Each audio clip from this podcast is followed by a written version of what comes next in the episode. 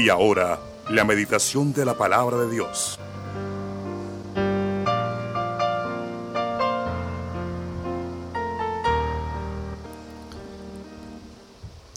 En esta mañana tenemos un tema muy especial y vamos a ver algunos impedimentos y de pronto hayan más, pero he sacado algunos en esta mañana que no permiten que vivamos la vida, esa vida que Dios diseñó, que Dios planificó. Nosotros no estamos aquí producto del azar. Ah, es que una explosión y bueno, para aquí, para allá, y se regó por aquí, se regó por allá, yo caí por un pedacito por acá. Por eso hay una, una filosofía que se convierte a veces hasta en religiosa también, que se llama panteísmo, donde ellos creen que todo este universo es producto de una gran explosión y que cada cosa que hay, cada cosa que hay en este planeta es Dios. Entonces por eso es que ellos adoran a los animales, adoran, se adoran a sí mismos, etcétera, etcétera. Claro, ese pensamiento eh, se lo inventó Satán, perdón, se lo inventó Satanás allá en el huerto del Edén. Si ustedes se independizan, ustedes van a ser dioses. Así de sencillo. Si independizan, van a ser dioses.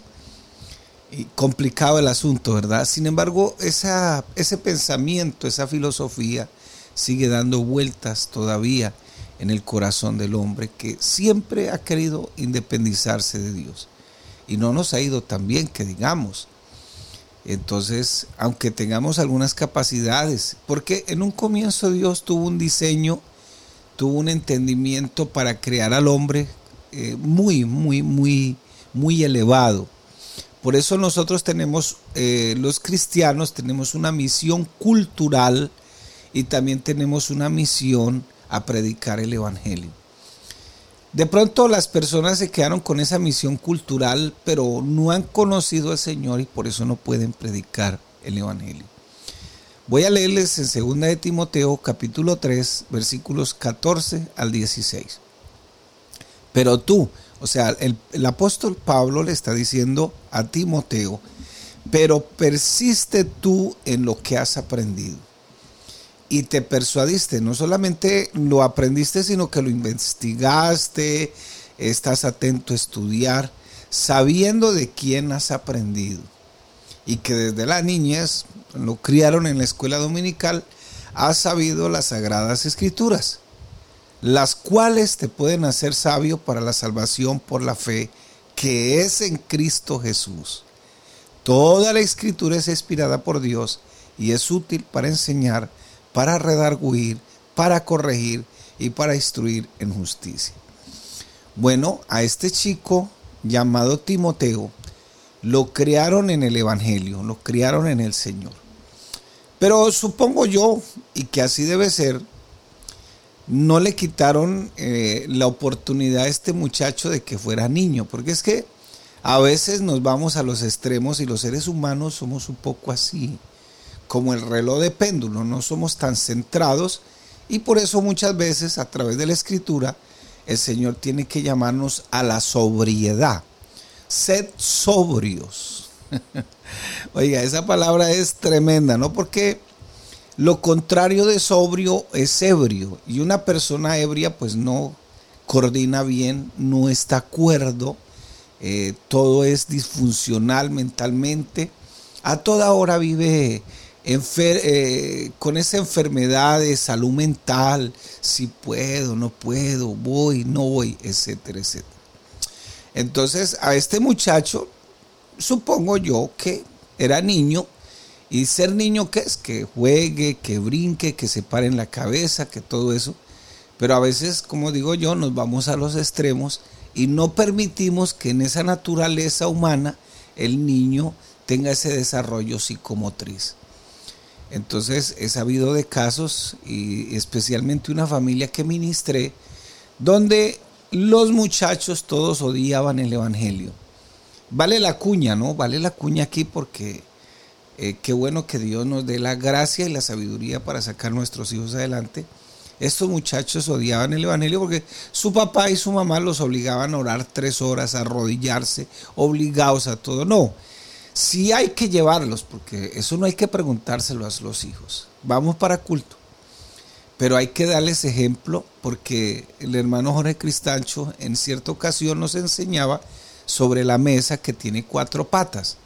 Y la, y la patica de la mesa, la patica de la disciplina, iba con la patica así, diagonal, cruzadita, con la patica del amor.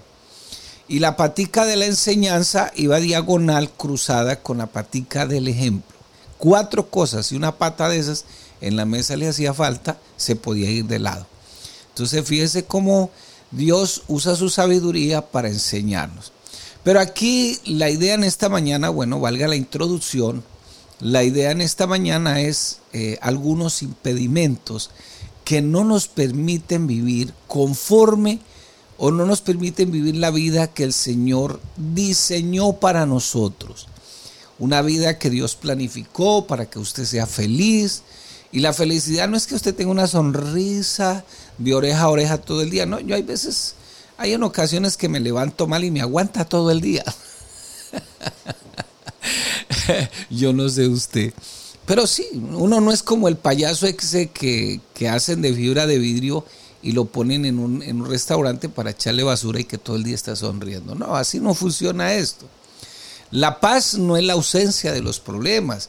La vida espiritual no es la, la, ausencia de las dificultades, no, por el contrario, a veces llegan hasta más, más problemas, más dificultades, más inconvenientes sino que a veces no podemos vivir la vida que Dios quiere. El Señor dijo, yo he venido para que tengan vida y no sean aburridos. Bueno, estoy parafraseando el, el texto. Dice, para que no, para que tengan vida y la tengan en abundancia. Entonces, mi hermano querido, no podemos irnos a los extremos. Yo creo que Dios quiere que usted sea feliz, que tenga paz mental, que eso es importante porque mire que la hermana estaba pidiendo por eso y, hoy está de moda. Es que tanta convulsión en el mundo, eh, tanta cosa, no hay buenas noticias por ninguna parte, todo el mundo corre de aquí para allá, entonces no hay paz mental. De hecho ya se convirtió en un problema de salud pública. El gobierno tuvo que meterle mano a esto porque todo esto se estaba saliendo de las manos.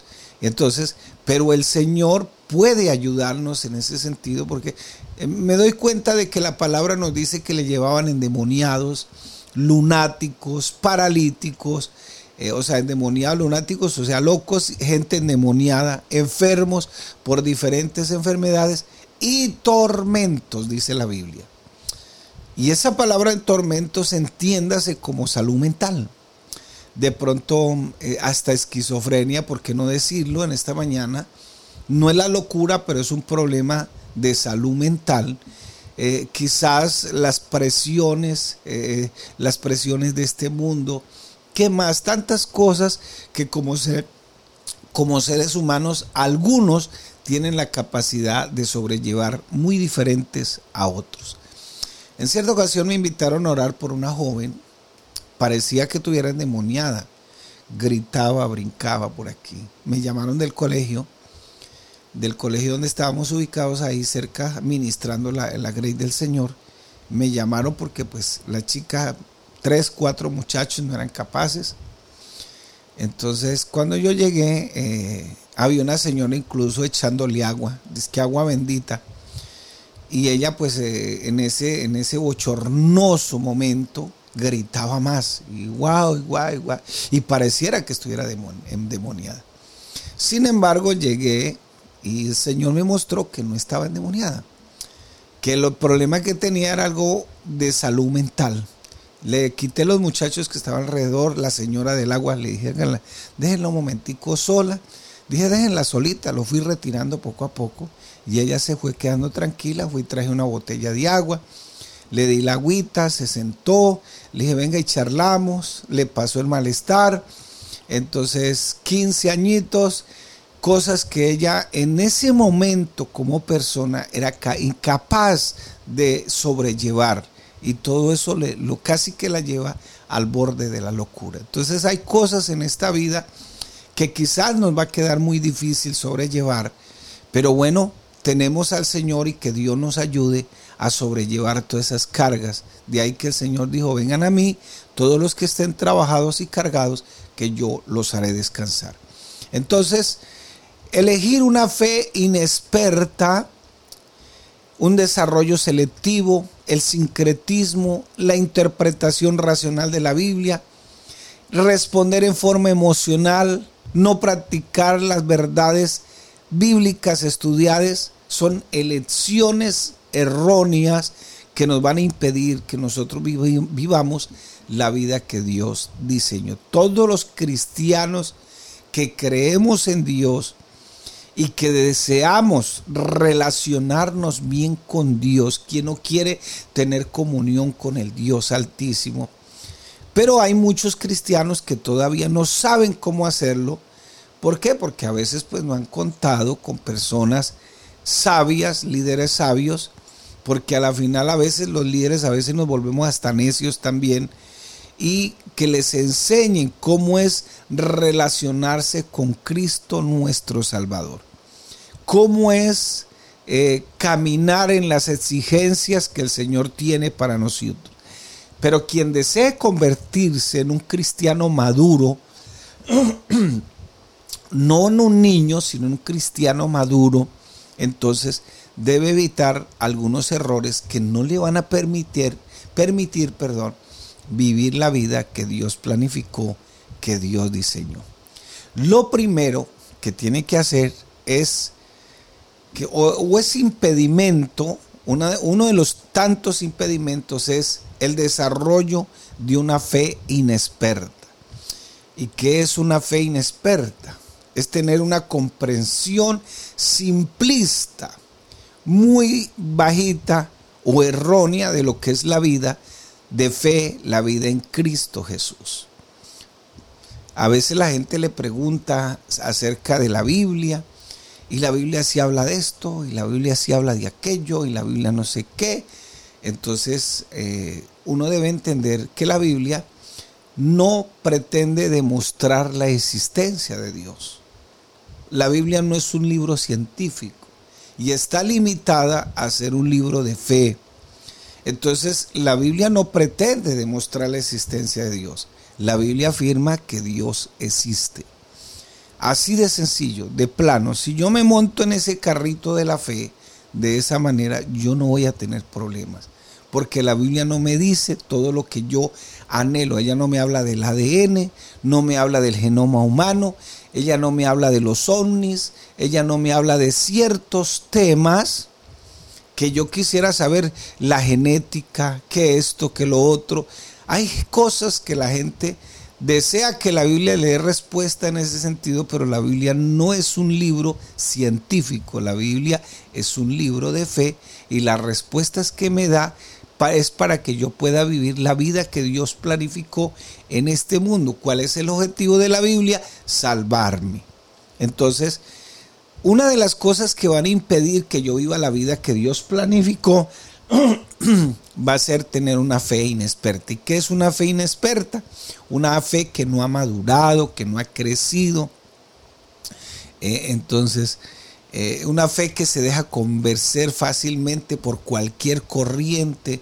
Entonces salió cualquier pisco en las redes hablando de cosas que de pronto no tienen ni fundamento ni sentido. Entonces yo voy a estar ahí. Como tengo una fe inexperta, no estudio el tema, no investigo a profundidad, no sé qué es. Hay gente que habla de la Iglesia Pentecostal Unida de Colombia y no sabe quiénes somos. Hay gente que habla de los Jesús solos y no sabe quiénes son los Jesús solos. No saben qué creemos nosotros. Y si vamos a hablar en términos científicos seculares, yo le digo que nosotros somos monoteístas puros. ¿Y eso qué significa? La palabra mono significa uno, Dios, un solo Dios. Y no como una unidad, porque una unidad tiene muchísimas unidades infinitas. No, aquí es uno en número, así de sencillo. Creemos lo que creen los judíos en un solo Dios, Creemos que ese Dios vino a este mundo, se hizo hombre, habitó entre nosotros, murió por nosotros, vimos su gloria como la del unigénito del Padre, lleno de gracia y de verdad. Y creemos que como ahora no está de manera corporal, él ahora está en su espíritu en medio de nosotros. Y no es la fuerza activa de Dios, como dicen por ahí algunos que van de puerta en puerta con un maletincito. Eso cuando, cuando a mí me dicen que la fuerza activa de Dios, yo, me acuerdo que cuando estaba pequeño había una serie de televisión japonesa, se llamaba Ultraman, eh, Ultra Hombre, imagínese usted. Y, Ultraman eh, ponía las manos así y, y, le salían unos rayos y, deshacía rocas y tumbaba esos gigantes, esos robots, esos animales gigantes. Entonces, eh, así me suena cuando dicen la fuerza activa de Dios. no, así no funciona Dios. Así no trabaja Dios en el ser humano. Sin embargo, hay gente que se ha dejado convencer por ese tipo de doctrinas. Entonces, una fe simplista es aquella que no tiene un cimiento en lo que es la Biblia, la fe sincera, eh, una fe inexperta, la fe que se basa en ideas eh, de pronto con muy buenas intenciones, gente honesta, pero no tiene bases bíblicas y por lo tanto, aunque tenga cosas muy sinceras, son erróneas dentro de la Biblia, o sea, lo que la Biblia eh, de pronto le daría la categoría de erróneo, ideas humanas, pero no tienen nada que ver con la revelación divina. Y esa es una de las cosas que van a impedir que usted sea feliz, que usted tenga, eh, tenga esa visión de quién es Dios en todo momento, cómo orar, cómo eh, hablar, cómo actuar, etcétera, etcétera. Eso es lo que se llama una fe inexperta. Y hay gente que desarrolla su fe inexperta. Por eso hay cristianos incluso que el pastor le dice, hermano, ¿por qué no va a orar por ese endemoniado? Y dice, ay, no, pastor. No, no, no, yo no voy porque eso es peligroso. De pronto abro los ojos y se me mete. hay gente que todavía tiene costumbres del pasado, todavía son agoreros, todavía creen en sueños, etcétera. Eso es el desarrollo de una fe inexperta y eso va a impedir que tú vivas la fe que Dios tiene para que tú la vivas aquí en esta tierra exitosamente. ¿Qué más podemos decir? ¿Qué otro impedimento? Bueno, el desarrollo selectivo. Este es más peligroso. ¿Por qué? Porque yo solo voy a crecer donde quiero crecer. Entonces eh, me voy a poner ropa bonita, bien elegante, corbata y todo eso. Elegantísimo. Pero en las otras áreas, espíritu, alma y cuerpo, ¿dónde van a quedar? El alma eh, en muchas partes de la Biblia se relaciona con la parte emocional, las emociones del, del ser humano. El cuerpo, pues mi desarrollo eh, con, con todo lo que hay físico y mi espíritu con mi relación con Dios. Pero entonces hay gente que es como cuando va al supermercado y dice, esto me gusta, esto no me gusta, esto sí me gusta comer, esto no me gusta. O sea, un desarrollo selectivo. Entonces, bueno, el domingo vamos a repartir esto, entonces llegamos el domingo al culto. Solo me gustan los cultos donde predica fulano de tal. No, es que uno va y uno va a escuchar y, uno se queda dormido. Uno esto, desarrollo selectivo. Entonces, no le dan importancia, puede crecer en el vestido, pero emocionalmente todavía se, vive angustiado, angustiada, no tiene paz mental, no sabe hacer reclamos bíblicos, todavía se deja maltratar por sus mismos hijos, etcétera, etcétera. O sea, solo crece donde le conviene. Algunos eh, están en la iglesia, crecen espiritualmente, ayudan a predicar, son buenos cristianos, visten bien, pero no les gusta eh, aportar económicamente porque eso no es para ellos. solo crecieron en las otras áreas. Entonces, vea, yo sí le digo una cosa, hermano querido. Ahorita que hay tanta doctrina por ahí en las redes, eh, el problema de, dar el diezmo y la ofrenda no es porque tú no tengas con qué hacerlo. Yo sé que tú tienes, Dios te ha provisto, y si no, ¿cómo te sostienes? El problema es que tú no sabes honrar a los demás. Tú crees que el pastor no merece un sueldo. No, o sea, dedíquese a trabajar, pero no coma. No, tú crees que el pastor no merece eh, el sueldo, entonces no sabes darle la honra a Dios, sabiendo que Dios dice honra a Jehová con todos tus bienes y las primicias de tu corazón, de tus frutos, perdón, de tus graneros. Entonces, eh, la honra no nace, ese es el problema. Perdón, la honra no, no se aprende, porque ese es el problema, que la honra no se aprende. La honra es el resultado de una plena comunión con Cristo. A esto le honraron por ser profeta, por tanto va a recibir la honra de profeta. Entonces, siempre vamos a necesitar de los demás. Entonces, tú honras al que te presta un servicio porque lo necesitas. Tú honras a quien fulano está porque lo necesita. Es increíble, pero tú vas a un especialista en este momento a una consulta y el especialista te va a cobrar 300 mil pesos y solamente te va a dar la cita para el momento y la cita siguiente. Después tienes que pagar la mitad de la consulta. Así de sencillo. Y, eso pues es una honra obligada.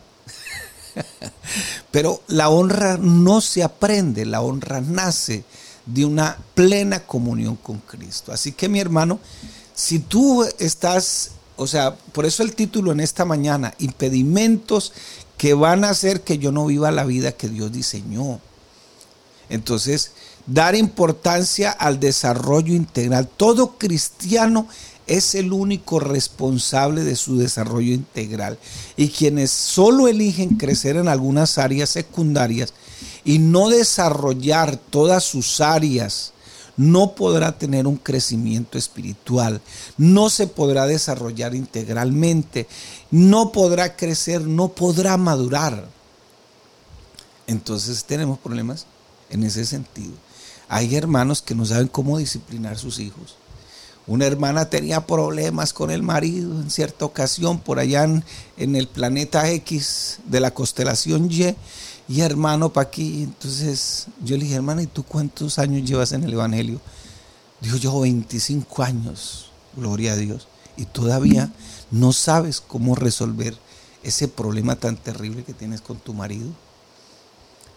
Entonces, eh, fíjese que a veces decidimos crecer en algunas áreas. No, tenemos que crecer en todo. Y esos son los impedimentos. Yo le digo a los muchachos, eh, Dios quiere que tú seas feliz, pero si tú no aprendes a ser feliz soltero, no lo serás casado, ni viudo, ni divorciado. Si eres amargado soltero, serás amargado soltero, casado, viudo o divorciado. Así de sencillo. Pero si no eres feliz soltero, porque la felicidad no depende de un estado civil es que uno no busca divorciarse, uno no busca quedar viudo, uno no busca problemas, pero llegar. Entonces, si no eres feliz en todos los estados matrimoniales, entonces no eres, pero en estados civiles, no eres feliz y no vas a ser feliz nunca. Entonces, ¿por qué? Porque apenas has tenido un desarrollo selectivo. Escoge lo que te gusta nomás el domingo, porque es que el domingo, esto, el, domingo el pastor se para, para y eso es sermón, siete truenos, para aquí y para allá. Bueno, segunda de Timoteo 4:10 dice, porque Demas me ha desamparado amando este mundo y se ha ido a Tesalónica, cretense. Bueno, Fíjese, Demas al comienzo mostró que parecía un cristiano que se había desarrollado bien, pero de repente se torció y se fue desamparó al apóstol Pablo, se fue. Otro punto que nos va a impedir crecer en la vida espiritual o vivir la vida que Dios planificó. El sincretismo. ¿Qué es el sincretismo? Es la decisión de mezclar todo lo de este mundo con la vida cristiana. Entonces hay gente que es medio mundana y medio cristiana, y medio, gente medio humanista. no me estoy metiendo con nadie en particular. Entonces, medio humanista, entonces la política no sabe manejarla y se mete aquí, se mete allá, vive aquí, vive allá y no sabe ni para dónde echar. Sincretismo se llama eso. De todo un poquito, de todo un poquito. Y la decisión de mezclar esos valores relativos con los valores absolutos es un gran problema y es un problema serio. Peor todavía, porque a todo mundo le cree cree esto, cree lo otro, que allí, y no discierne, no estudia, no, todo lo va mezclando y por eso hay gente que en este momento, aún en la iglesia, no tiene una identidad cristiana definida. La vida del reino de Dios fue desarrollada, por, perdón, fue diseñada por el Señor para que se desarrolle no con una moralidad mezclada. No es que esto es que lo otro, y tú ya ves a los cristianos y a las cristianas que no tienen en cuenta su vida personal, ya se muestran en las redes, y, cuando uno empieza a ver cositas así, uno se da cuenta que hay falencia de amor, falencia de afecto, porque quiere el me gusta, esto quiere llamar la atención, algo pasa en la vida de esa persona. Y es tremendo. El cristiano debe vivir basado en valores absolutos. La moralidad que la Biblia me enseña no está basada en, valores relativos. No, no, esa tiene que ser rechazada. Y vamos terminando porque nos agarró el tiempo. La interpretación racional es otro impedimento. Hoy está de moda. Se llama teología liberal. Todo es bajo la razón. Bajo la razón y, a mí me parece increíble, a todo quieren darle eh, una razón o algo razonable. Yo les pregunto, ¿cómo, ¿cómo le van a hallar lógica, por ejemplo, a un hombre que no sabe leer y escribir, y, pero tiene su fe en Cristo y ora por una persona que tiene VIH y se sana? Explíqueme esa lógica. Explíqueme esa lógica. Por ejemplo, en el caso mío, y voy a decirlo con nombre propio porque pues, nuestro hermano Ramón ya partió con el Señor. Él un día se fue a evangelizar y llegó a la casa de un señor que todo mundo en esa, en esa avenida, porque era una avenida bien larga, sabía que el médico lo había mandado a la casa que se muriera, tenía cáncer. Ya, no hay nada que hacer, dijo el médico, dele todo lo que quiera, que se coma todo. Y llegó el hermano Ramón con su corbatica, un hombre de campo, sencillo, 35 años en el Evangelio, con su Biblia, camina todo tranquilo, tocó la puerta, le lo dejaron entrar, le dieron hasta café con pan, se sentó, le compartió el Evangelio y le dijo, si quiere oro por usted. Y el Señor le dijo, claro, don Ramón, se conocía. Y el hermano Ramón oró por él y el Señor lo sanó de cáncer. El ancianito todavía está vivo y el hermano Ramón ya partió con el Señor. Explíquenme esa lógica. Explíquenmela.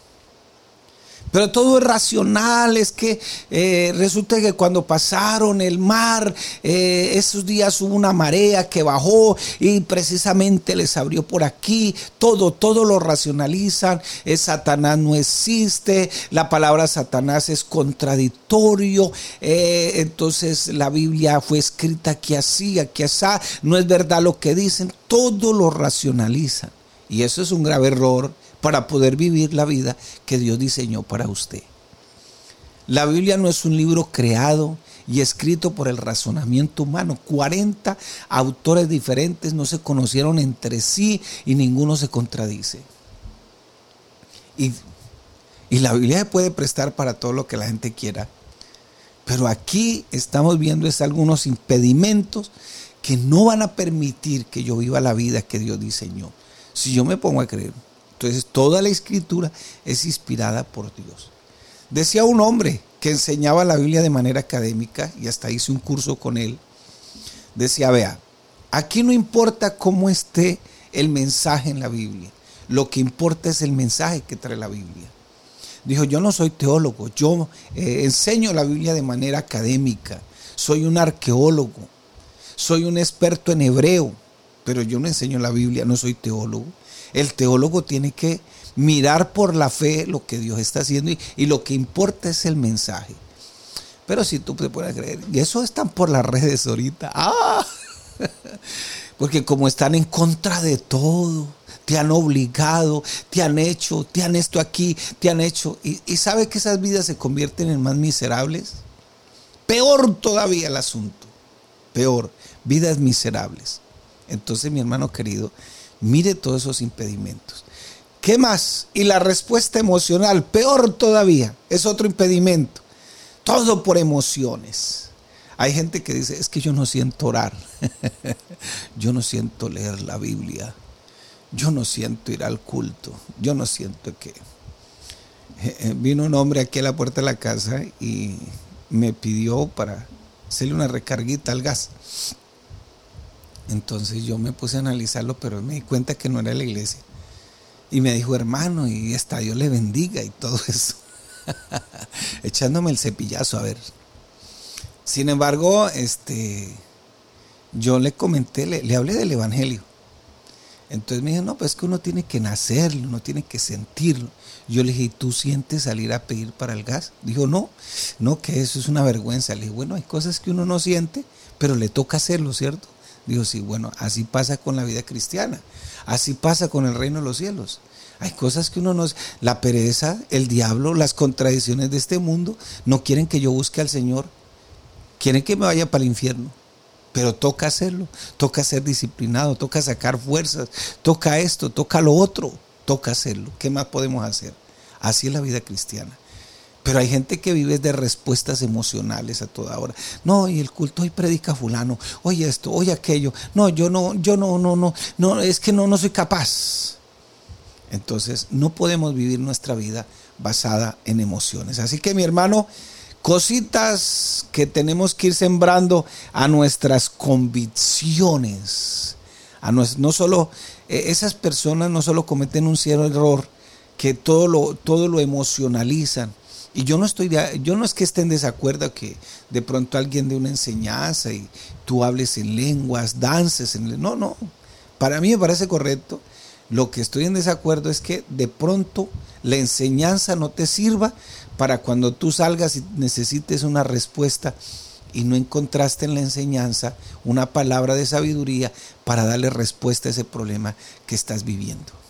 Ahí donde está el problema. Entonces, mi hermano querido, en esta mañana, qué bueno que usted pueda tomar una decisión y hacer un compromiso con Dios.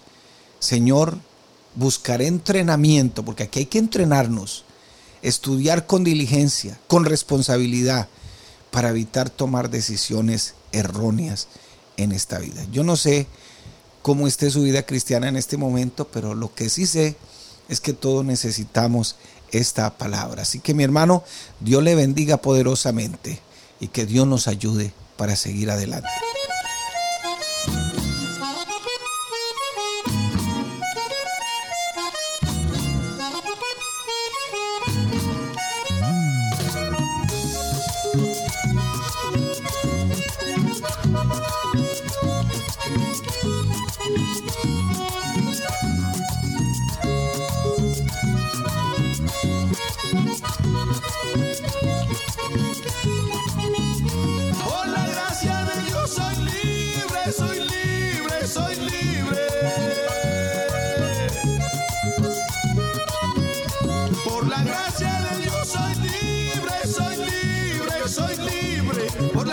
De Dios soy salvo, soy salvo, soy salvo. Por la gracia de Dios soy salvo, soy salvo, soy salvo. Mis amigos no lo pueden creer. Dicen que pasó, dinos la verdad. Teniendo en el mundo dicha y placer, has dejado atrás la felicidad. Escúchame, amigo, escúchame bien. Solo mi Jesús da felicidad. Y el mundo te brinda un rato de placer, pero lo de Dios para la eternidad.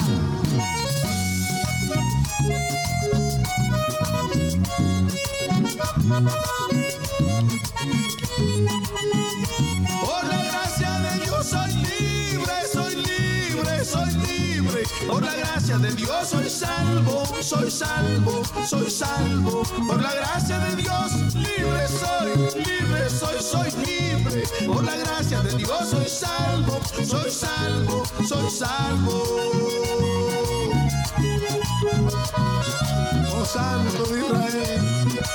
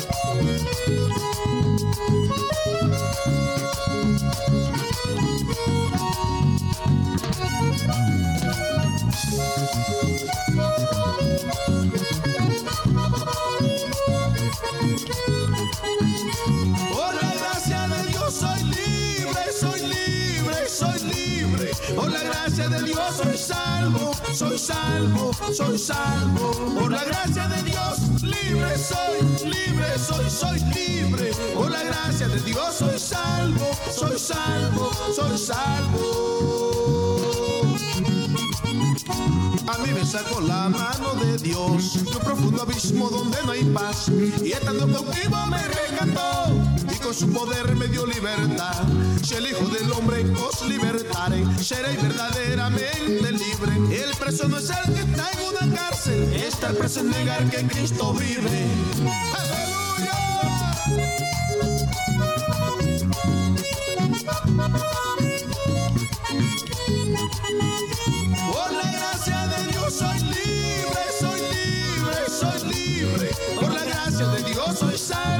Soy salvo, soy salvo. Por la gracia de Dios libre soy, libre soy, soy libre. Por la gracia de Dios soy salvo, soy salvo, soy salvo. Por la gracia de Dios soy libre, libre, libre. Por la gracia de Dios soy salvo, soy salvo, soy salvo.